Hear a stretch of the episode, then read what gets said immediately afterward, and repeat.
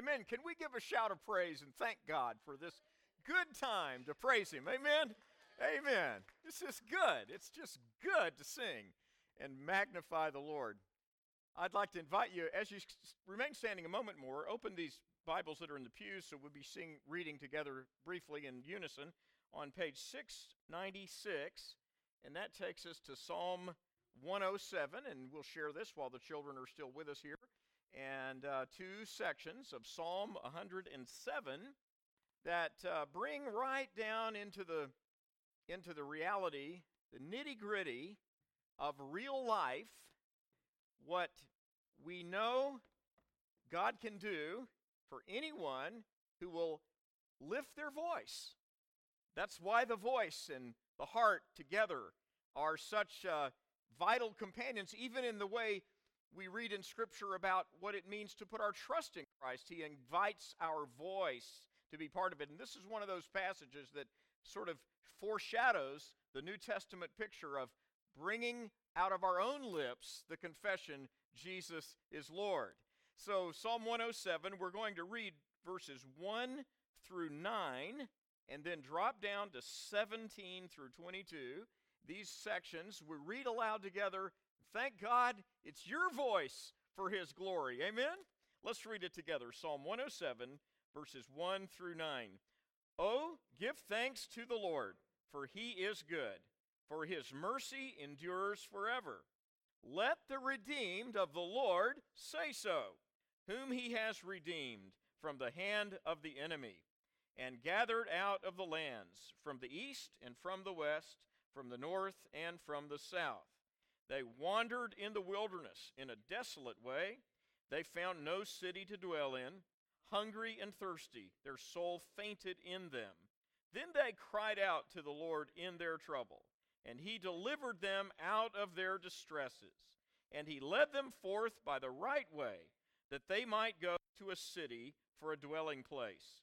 Oh, that men would give thanks to the Lord for his goodness and for his wonderful works in the children of men, for he satisfies the longing soul and fills the hungry soul with goodness. And now we pick up the reading at verse 17 through 22. Fools, because of their transgression and because of their iniquities, were afflicted. Their soul abhorred all manner of food and they drew near to the gates of death. Then they cried out to the Lord in their trouble, and he saved them out of their distresses. He sent his word and healed them, and delivered them from their destructions. Oh, that men would give thanks to the Lord for his goodness and for his wonderful works in the children of men. Let them sacrifice the sacrifices of thanksgiving and declare his works with rejoicing. Yes, yes. This invites all of us to give God that jubilant thanks that his redeeming grace is so worthy of. Let's do it together, just from your heart, a spontaneous thanks to the Lord. Father, thank you. Just give him thanks. Just uh, to and your own words in your own way for a moment. Just thank Him. Thank Him anew for that wondrous, beautiful gift, Lord. We love you. We worship you. We worship you. Lord, we praise you. Lord, we praise you. Lord, we praise you. We praise you.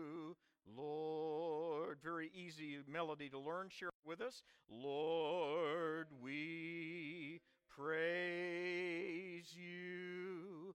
Lord, we praise you.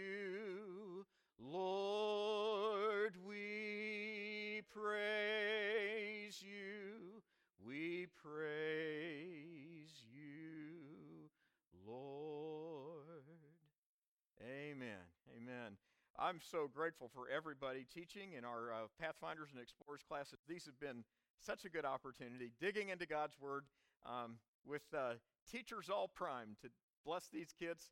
Uh, Jonathan and Jessica have the Explorers today, and I so appreciate them doing that together as a as a t- as a team.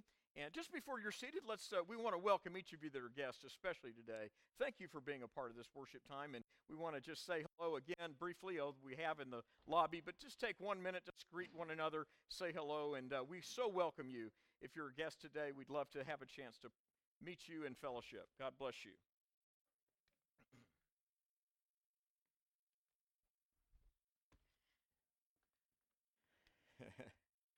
Thank you so much, everybody. All right. Amen. And it's always good to have friends back that maybe visit um, before, and uh, we just really are grateful for the fellowship of the body of Christ.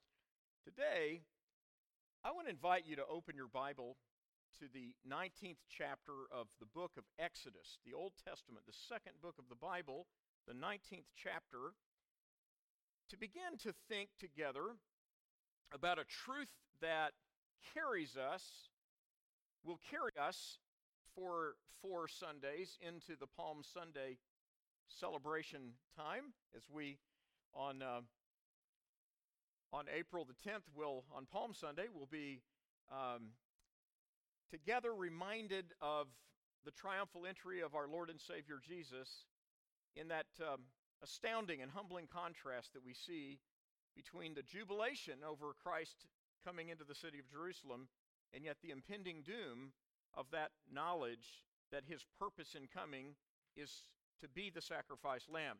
Now, there are many aspects, of course, to this great truth of the grace of God.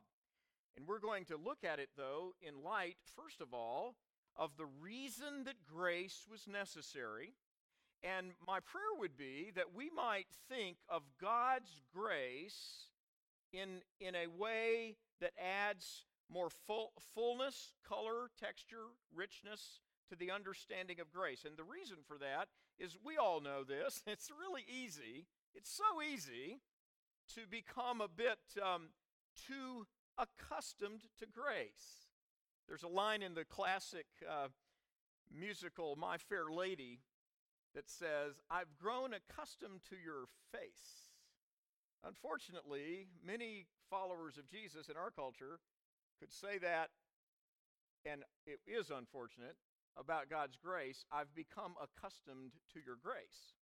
Now, we know one of the best beloved hymns and most famous hymns of all time, and a hymn that uh, if I am ever at a place where I, I know that the audience may not have a Christian background, even then you can start into amazing grace. Not probably not hardly an American that doesn't couldn't sing at least some some of those lyrics. Yeah, and so that that wonderful hymn is dear to all of us when we hear the bagpipes playing it at some great uh, some great parade or some uh, memorial service. It's just moving. It always sends chills down my spine when the bag- bagpipes begin with Amazing Grace. It never fails to move me. But the fact is, it's become so well known that for a lot of people, sadly, I have to say, and with great apologies to John Newton, that, uh, that the amazing part of it has vanished for a lot of people. And it's just, may I put it this way? It's just grace. Well, of course, grace. I'm such a wonderful person. Why wouldn't God have grace toward me? or it's uh, maybe not quite that pronounced, but it could just be that, uh, well, of course it's God's grace, even if we know of our own sinfulness and are being acknowledging of that. It could just be, well, of course it's God's grace because that's what God does. God's the grace God. And in our contemporary Christian culture, including the church, unfortunately, sometimes the aura of God's the God of grace and His grace is everywhere and you don't deserve it. It's unmerited favor, and it's just grace, grace, grace, grace, grace. It starts to sound like it's just like a. It's what it's what uh, Bob Mumford years ago used to call greasy grace, or sloppy agape. It's there's a lack there's a lack of this grip of grace, and and the only there's no sermon, there's no pastor, there's no single poem or song or or anything that could, could fully correct that in the human mind. But, but one of the things we're about here at Liberty Church is a wonderful adventure of, of renewing the mind, of the transforming of the mind, of, of understanding what does it really mean to think biblically.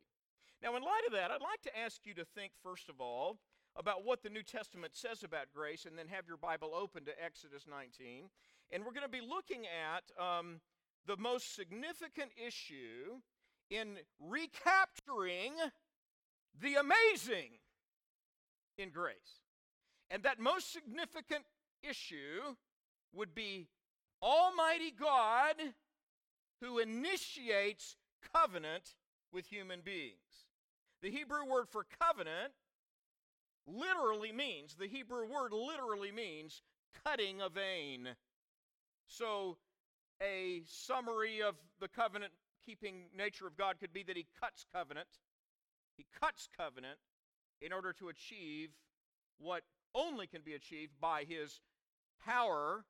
And it gets translated into the fullness here of this theme I'd like you to read directly from Titus 2:11. Now this is this is a theme that will carry over through this series in looking at what God's covenant keeping nature means to the heart of the child of God. And I'd like to ask you just to read these words aloud with me from Titus 2:11. For the grace of God has appeared bringing salvation for all people. Let's say it again. For the grace of God has appeared bringing salvation for all people. Among all the really excellent modern translations that are a great treasure to us in our, in our study, one that has become a favorite to me is not a most recent one. It's the New English Bible. Actually, was a uh, translation completed in the 1970s. But this New English Bible renders this phrase in Titus 2:11 this way: "For the grace of God has dawned upon the world with healing for all mankind." The grace of God has dawned upon the world with healing for all mankind. And so when we ask the question, well, how can we then become um, heirs of that grace? How can we fully honor and recognize what does it mean for God to bring it to us? What I'd like for us to share in for these four Sundays until Palm Sunday is a covenant journey. And we begin in that 19th uh, chapter of Exodus because here is where we see not the first mention of covenant, of course, but the application of the covenant that God cut with Abraham and Isaac and Jacob to a people. And there's a great accent in, in Exodus 19 on God's purpose for a people corporately to receive together. There's a togetherness aspect of this, which then is applied individually to the heart, of course. The sprinkling of the blood of the sacrifice lamb on every doorpost in Israel in the original Seder um, is a symbol of the individual application of the blood of Christ to our hearts. But together, God's goal was a people. And we see this so vividly in Exodus 19. And we also see here, as we read this section the first time, that in order to bring about this great covenant purpose for a people, God had a strategic way of bringing them at a, to a point where they would vividly perceive the needs of their heart. So we're going to see this why God chose to deal with his covenant people in the wilderness. On the third new moon, Exodus 19:1 reads, after the people of Israel had gone out of the land of Egypt on that day, they came into the wilderness of Sinai. They set out from Rephidim and came into the wilderness of Sinai, and they encamped in the wilderness. Hebrew writers have some very nuanced and deft touches in the manner in which the Hebrew language is used for the sake of an emphasis that settles down upon the soul like dew upon the grass in the mornings. And one of those is parallelism, and the other is repetition, almost like the repetition of a theme that becomes stronger and stronger in a symphony where the uh, crescendo begins to rise as the theme begins to ascend. And that's the sense of this rep- repetition of wilderness, wilderness, wilderness. They came out from Rephidim into the wilderness. They encamped in the wilderness. There Israel encamped before the mountain while Moses went up to God. Exodus 19:3. The Lord called to him out of the mountain saying, "Thus shall you say to the house of Jacob and tell the people of Israel, you yourselves have seen what I did to the Egyptians and how I bore you on eagle's wings and brought you to myself. Now, pause there a moment and think about this that one of the characteristics of God's covenant keeping power is to bring us to Himself. The clear implication of that is that no matter how desperate I am, no matter how wilderness oriented I've become, uh, I can't bring myself to the Father.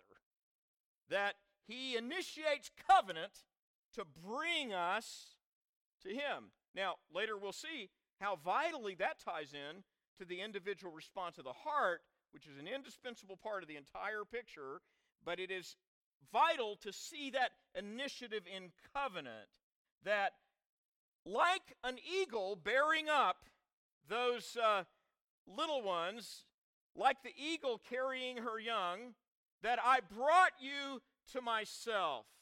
I bore you on eagle's wings.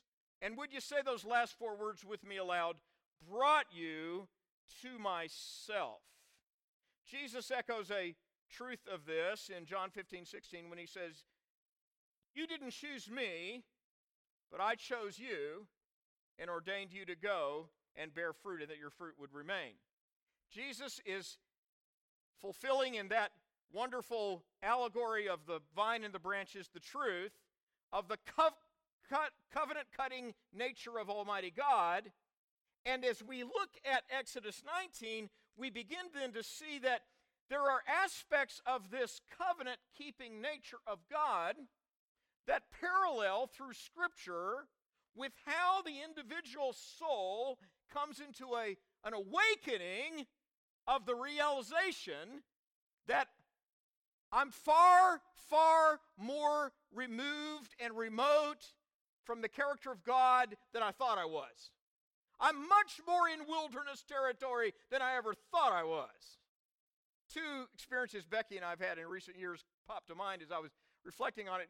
One is in mountains and the other is in a desert. And the one is there are favorite trails of ours in the Smoky Mountains on the border of Tennessee, North Carolina, that uh, I could go to tomorrow and take you to, and we could go deep into that forest, and, and I would have no doubt that I could get you back out again.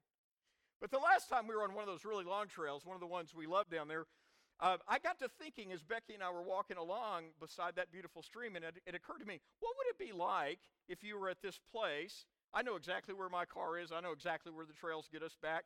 But and, and, and all of that. But what if I was in this place and look at the surroundings and, and you didn't know? Maybe it was dark at night and you didn't know where you were and didn't know how to get back out.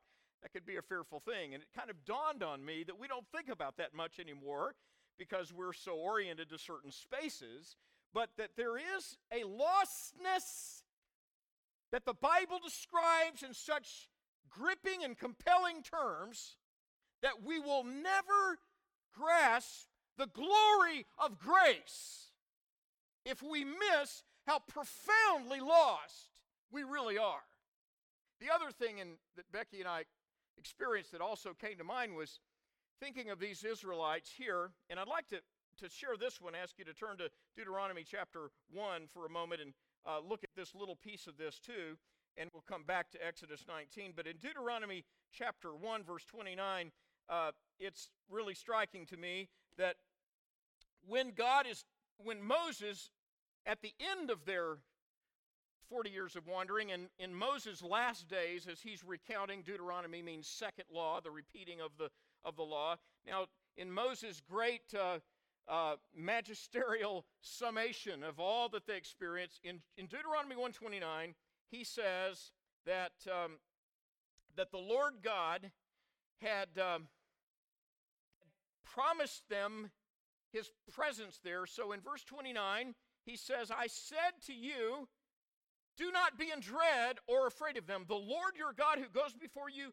will himself fight for you, just as he did for you in Egypt before your eyes. And in the wilderness, where you've seen how the Lord your God carried you as a man carries his son. Now he, he adds, it was an eagle carrying her young, and now he personalizes into the most intimate caring and protectiveness that we can imagine in human life, and that is a father's love for his son or his daughter, carrying them uh, in, in his arms. This is one of those signals that sets apart the revealing of the nature of, of Almighty God from all of the idols of the nations around them. Here is the infinitely personal God, the Creator God the one who formed man out of the dust of the earth and breathed into his nostrils, and man became a living being. This God is signaling that his care for his people in the covenant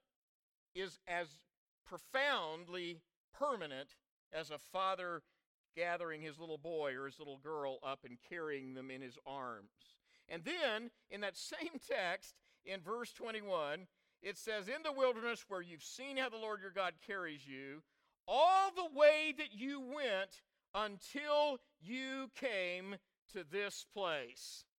So, here in this text, and we go back to Exodus 19, God gives to, through Moses, this very vivid picture of the covenant that he has cut with the people of God is now being initiated in a way that there's provision for every single lost soul. And yet, the challenge is so many can't even begin to fathom their lostness. And that's why I thought of this other trip Becky and I took in, in uh, 2013, uh, I think it was. And it was actually at the, partly, I have to say, at the grace and generosity of our wonderful friends Sylvia and Joe Gorman because Sylvia said, uh, We've got a timeshare we're not going to be able to use in Sedona, Arizona. Would you like, you and Becky like to use it? And uh, what a sweet gift it was, and what a joy that was for us. And we're so in out of Sedona, as we're heading down from the north rim of the Grand Canyon, we go through, we drive in the rental car through this vast desert. And I, it was vivid in my mind as I was thinking of the one text where God said through Moses, It's a howling wilderness in this very vast desert region. Relatively easy for us to drive a rental car through. but you can't help thinking about the, the vastness, the, the sheer um, barrenness and bleakness of what it would be if I was out in that desert alone, lost, or even with companions in a large group, but, but desolate in a desert. It's hard to feel it until you've been there. And, and here is one of the reasons why I believe God uses this in the manner that he does. Now, think of his distinctive purposes for the wilderness. One, at the burning bush, that when Moses first encounters God at the burning bush, that Moses is encountering the covenant keeping, covenant making creator when he calls him aside after Moses has been sidelined now in his life for 40 years. He is now pressing 80 years old. And Moses has seen a lot. He, he's, he's, he could have made that, that uh, insurance com- commercial that says, um, we, we, we know a lot of things because we've seen a lot of things. You know, he, he knew a lot. He'd experienced that. And here he is walking in the desert, and there is a bush on fire. Uh, spontaneous combustion of a bush in the de- desert is not, an, is not a completely uncommon thing. But this bush burns and keeps burning and won't stop burning. It is almost like the internal combustion of the bush is reproducing fire, and it, it continues to blaze. And Moses says in Exodus 3, Let me go and see what this thing is that uh, God is making known to me. And he steps over closer, and as he approaches the burning bush, he hears the voice of Almighty God calling him closer.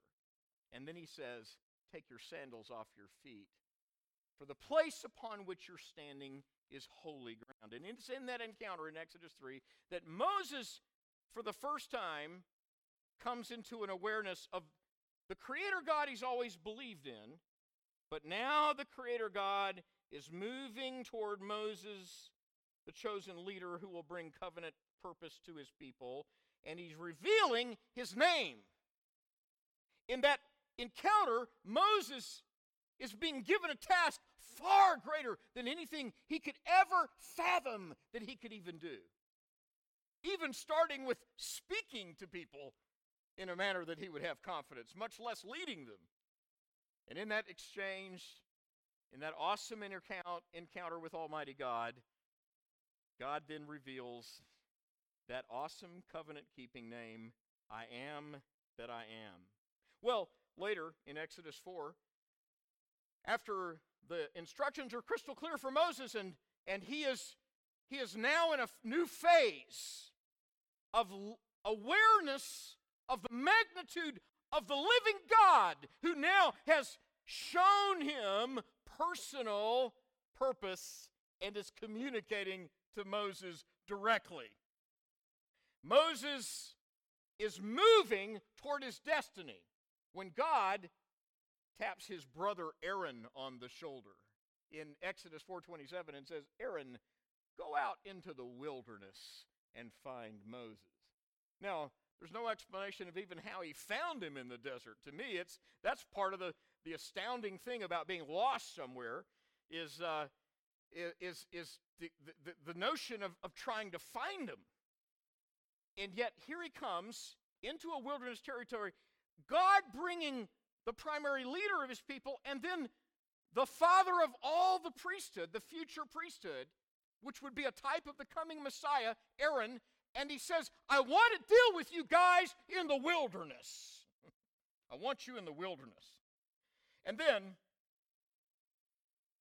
the departure from Egypt before the crossing of the Red Sea holds another treasure of how God used this. And in this case, in Deuteronomy, in, in Exodus 13 18, God had set up a way so that the children of Israel would be pursued by Pharaoh, but the Bible tells us that Pharaoh miscalculated, and Pharaoh thought for sure that he would be able to overtake them and destroy them even after the death of the firstborn had devastated Egypt. In his hot pursuit of the Israelites, his gamble was that they'll get out there in the wilderness and they won't know what to do. But now go to Deuteronomy 32. And we see in Deuteronomy 32 that this covenant keeping purpose of God that propelled the action all the way to the very threshold at the Red Sea that looked like certain catastrophe for the Israelites. It is at that moment the covenant keeping God chose to show his outstretched arm as the prophets often said, and his mighty hand of putting a rod, putting a staff in the hand of Moses and saying, Lift that staff over the Red Sea. And Almighty God parts the waters of the Red Sea. And the people of God, the people under covenant power from Almighty God, cross the Red Sea as if it's on dry land. Deuteronomy chapter 32 verse 9 gives us this composite picture now that the Lord's portion is his people.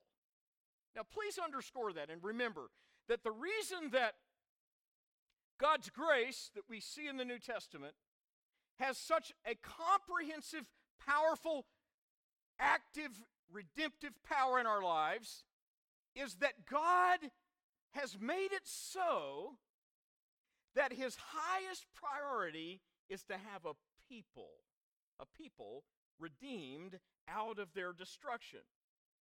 And verse 10 of Deuteronomy 32 says, He found him in a desert land and in the howling waste of the wilderness. Look how it describes God's intentionality about delivering us. He encircled him. He encircled him. He cared for him. In the imagery of this text, there is a description of how a person is found and how a person is drawn and how God brings us to this place of understanding that is showing us one of the most vulnerable parts of the human body, the eyeball. And God revealing through the covenant purpose that he found him in a desert land, he encircled him, he instructed him, he kept him as the apple of his eye. I remember being afraid, literally just feeling very nervous when I was driving Justin in college to eye surgeon for a procedure he had to be done, and it was bothering me terribly. I can remember now thinking, I don't like this at all, even though I know the, knew the guy was a pro and I knew Justin was in good hands. But uh, it was uncomfortable for me as a father to think of somebody working on Justin's eyes.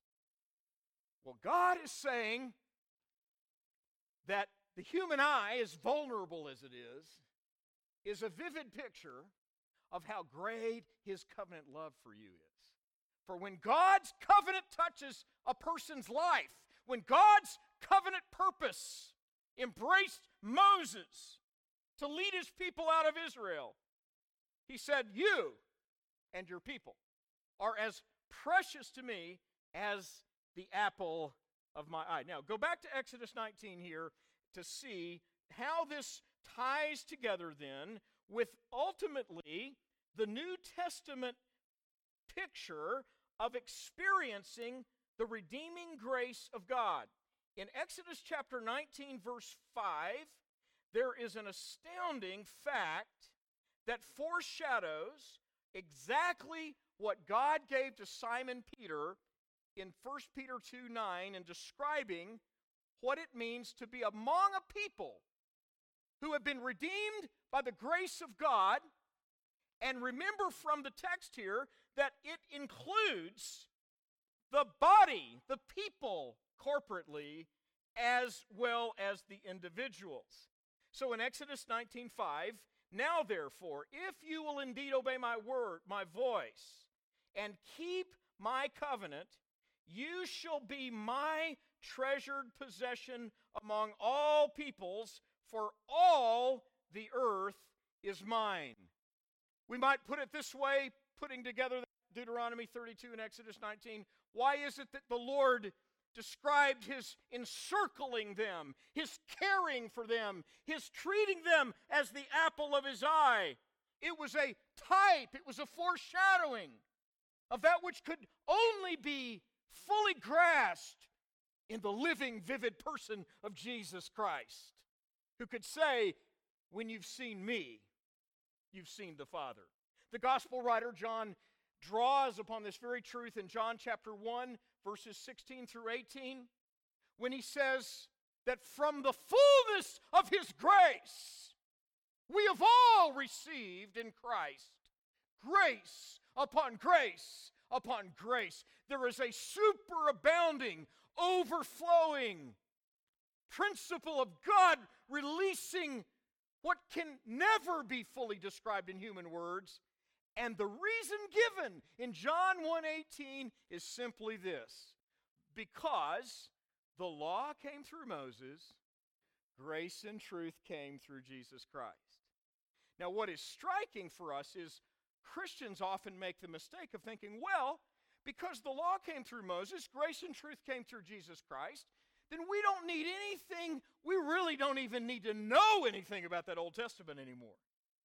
There's a kind of a dismissiveness in Christian culture today to relegate Genesis through Malachi as somewhat irrelevant to anything in the Christian life because sloppily and recklessly and carelessly people have kind of thrown Genesis through Malachi in an old drawer or a chest and said, Yeah, that's that old stuff. And it is a severe error. Because here in Exodus 19, God gives us the prophetic eternal intention. and that is what? That is to have a people who Exodus 19 6 says will be treasured in all the earth. There'll be a kingdom of priests and a holy nation. And these are the words you shall speak to the children of Israel. Think of it this way they will be a kingdom of priests. Would you read that aloud with me together? And you shall be to me a kingdom. I clicked it too fast. Sorry about that. oh my. There we are. Read it aloud with me. And you shall be to me a kingdom of priests and a holy nation. Now, if we can see the solidarity, the, the singularity of God's purpose from Sinai, the covenant that he gave to manifest his magnificent holiness, and then see the covenant on Golgotha's hill that brings us to Good Friday night when we will be having a communion celebration here to invite everyone to come to the Lord's table, but with, I pray, more awareness, thoughtfulness, preparation of heart than is sometimes typical about the sharing of the Lord's Supper. That we would come on that Good Friday night on April 15th and gather at the table of the Lord with resounding facts in our ears and in our souls that Almighty God, in covenant cutting and covenant keeping love, has set forth a way that any individual on the planet may come to know that wondrous reality of the grace of God coming to us. Now, this is why in the text it is anticipated here that in Exodus 19 that the Lord will come down upon Mount Sinai. That the Lord will be coming to them. These imageries from Sinai reveal for the purpose of manifesting the holiness of God what opens our eyes to the magnitude of redeeming grace in the sacrifice lamb. For this is the God who none of us can ascend to. This is the God none of us can negotiate with. This is the God none of us have any claim on in the wilderness and desolate deserts of our lostness. But he foreshadows Calvary first in the magnitude of coming down upon Mount Sinai in the sight of all the people, he tells Moses in Exodus 19. Now, the purpose of that clearly is multifaceted. But one of the enduring themes throughout the Old Testament is that it brings to our focus the Shekinah, the actual word for God's dwelling among men, dwelling among humanity. And he, and he signals it as early as Exodus chapter 25 when he gives them that, that temporary dwelling place to construct where they will travel in the wilderness. Yes, wilderness, staying in the wilderness. And yet, with God's tabernacle, portable, movable sanctuary space in which every single piece of the furniture, as well as the fabrics and the structure, bring types and foreshadowings of the person and work of our Lord and Savior Jesus Christ. And why? Why? Why such an elaborate preparation of a people in the desert? He tells us in Exodus 25 8 when he says, Make them a tabernacle that I may dwell among them. He tells us back here in Exodus 19:6 when he says, "You shall be to me a kingdom of priests and a holy nation." And it is in that Shekinah, the dwelling place, temporary that he prepares, that he shows what the word glory implies throughout the Old Testament, kabod, meaning the weight of the radiance of Almighty God. You know, in a very practical way, I can tell you what this church needs. Somebody may say, you start diagnosing the needs of a church, and you could, boy, we could make a list, you know, 99 things here, couldn't we? Easily, quickly. But you know what this congregation needs more than anything that could be on our lists? And it would be true of any congregation you love, any congregation you're a part of today, wherever you may be from. We need the glory of our King. We need what Psalm 24 tells us to do when we're made aware that He's promised to do this. And we can join our voices with Psalm 24 7 and say, Lift up your gates.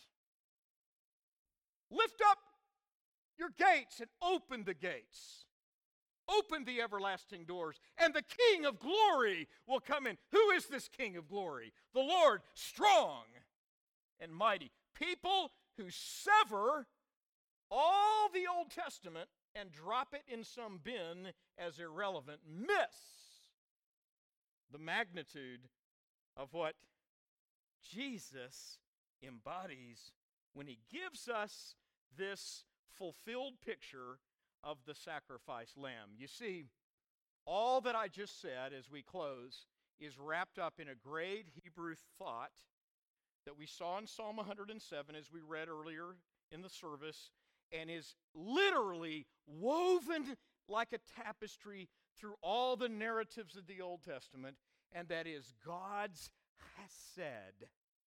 The chesed of God. C H E S E D.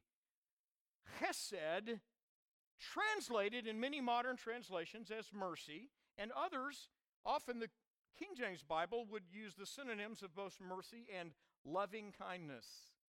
Psalm 63 4 Thy loving kindness is better than life. Thy Hesed. Would you say Hesed with me? I, the guttural is hard, but just say Hesed. The, say Hesed, thy Hesed, thy loving kindness. What is it? Hesed is the covenant keeping mercy of God, where He has chosen through the covenant cut, initially with Abraham, the covenant that was cut when the blood of the sacrificed lamb is sprinkled on the doorpost of every home in the Passover. Blood of the covenant that foreshadows the blood in those days that had to be repeated year after year after year, where the New Testament comes and tells us Jesus only needed shed his blood once, for once for all. The Lamb of God has taken away the sin of the world. But why? Why? Why?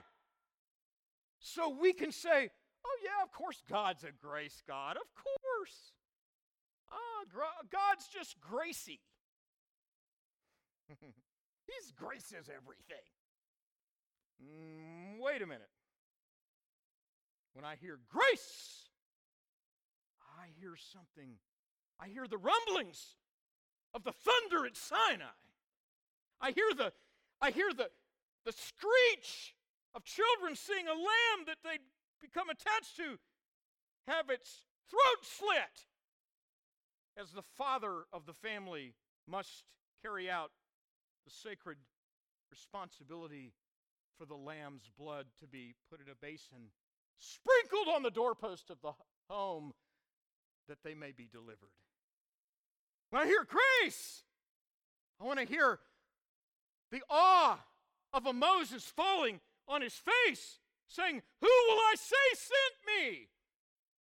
And the booming, powerful reality that the eternal Creator is speaking to Moses, his chosen vessel, and saying, Moses, tell them I am who I am. When I hear grace, I want to hear. I want to hear and rejoice in what the psalmist said should cause us to say, Let the redeemed of the Lord say so. Let the redeemed of the Lord say so. Let the redeemed of the Lord say so. I'm redeemed. I'm redeemed. Praise the Lord. Could you pray with me? Lord, I ask that today we might revisit in our hearts the sure mercies of David, the mighty power of your covenant keeping purpose that, that literally resonates throughout Genesis to Malachi as it leads us to that place where you sent your servant John as a voice crying in the wilderness, Prepare the way of the Lord.